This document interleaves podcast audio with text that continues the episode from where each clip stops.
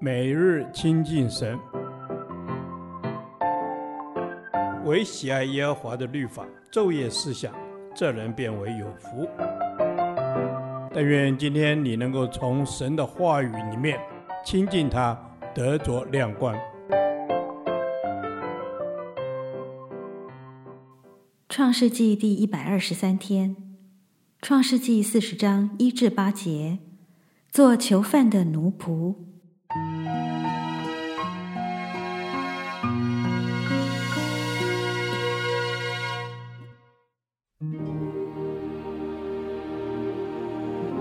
这事以后，埃及王的九政和善长得罪了他们的主埃及王。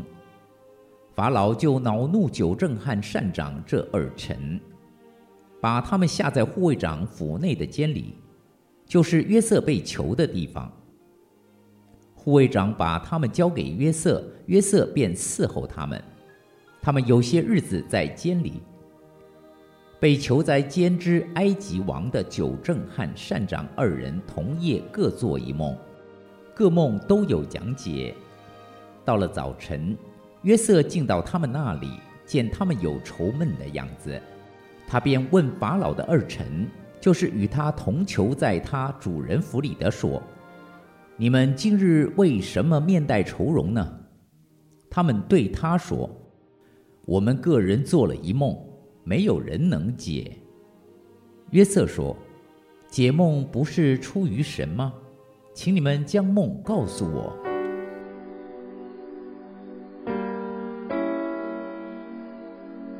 上帝与约瑟同在，使他在狱中蒙恩。司狱把监里所有的囚犯都交在约瑟手下，受他管理。约瑟的生命似乎出现了一些曙光。但因着酒政和善长的被囚，约瑟就被指派要去服侍他们。他又从一个管理者变成一个奴仆。酒政和善长是皇宫里两个重要的职位。酒政负责酒水，不仅为王执壶递杯敬酒，还管皇帝的酒库，为王酿葡萄酒。膳长负责烤饼。是朝廷中制作面包、点心、饭菜的厨师。由于美酒佳肴可能被人下毒去谋害法老，所以酒政和膳长必定是法老所喜爱、信任的臣仆。也因为他们很有机会接近法老，所以在政治上具有莫大的影响力。如今，酒政和善长因故得罪了法老。被拘留下监，等候处分。这两个重要人物如今成了阶下囚，试想他们会好伺候吗？一天早晨，当约瑟进入酒政和善长的监舍，他留心到他们神色不对，就立刻尝试帮助他们解决问题。酒政与善长不自觉地把梦境告诉约瑟。约瑟虽然含冤身陷囹圄，却乐意为他人排忧解难。约瑟在患难中坚定不移地信靠神，心存谦卑，知道一切智慧聪明都是源于上帝，解梦也是出于上帝。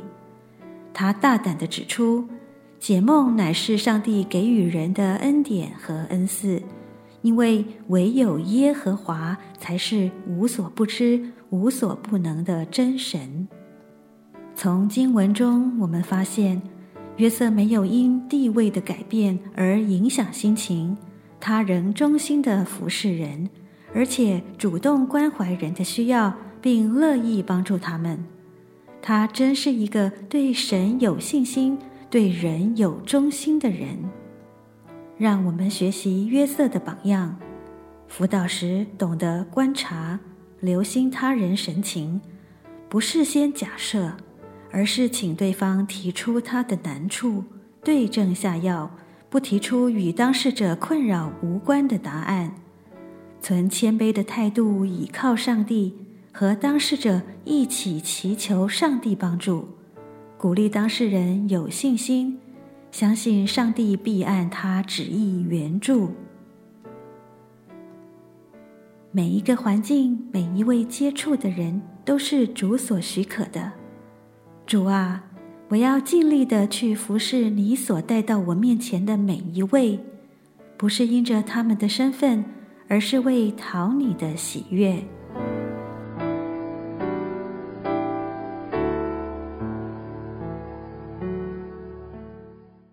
导读神的话。马太福音二十章二十六至二十八节：你们中间谁愿为大，就必做你们的用人；谁愿为首，就必做你们的仆人。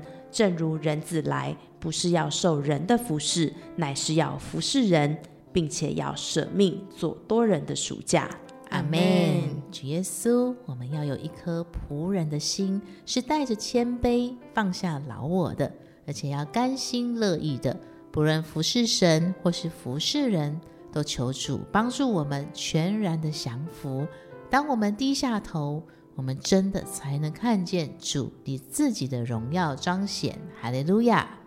是的，主啊，当我们渴望看见神的荣耀的彰显在我们的生命当中，圣经上说：“谁愿伟大，就必做你们的用人。”这是神国的法则。主啊，求你来帮助我们，甘愿卑微，让我们领受从你而来的爱，就愿意担起他人的担子，也能够供应其他人的需要。阿门。主啊，我们领受你的爱，就愿意担起他人的担子，也供应他人的需要。我们爱是因为神仙爱我们。求你带领我们心中充满耶稣的馨香之气，时时委身在你面前，以你为我们的满足，让我们眼目不定睛在世上的福乐，乃是看见神国的荣耀。愿意为神的国度付上代价。阿门。主耶稣，我们要看见你的荣耀，付上代价。谢谢你从天降下，不是受人的服侍，你乃是要服侍你的百姓，并且让我们的罪舍命来付上代价。求主带领我们更多的来效法耶稣，跟随耶稣的脚中行。阿门。是的，主啊，我们要跟随耶稣的脚踪行。求你帮助我们每一个人，不再只单顾自己的事，乃是要在别人的需要里面看见自己的责任。主啊，帮助我们学习爱人，不要虚假，并且要真诚相待。唯有爱神、爱人、遵守你的大诫命的，才能够成为主合用的仆人。谢谢耶稣，我们这样同心合意的祷告，是奉靠我主耶稣基督的圣名求求。阿门。耶和华，你的话安定在天，直到永远。愿神祝福我们。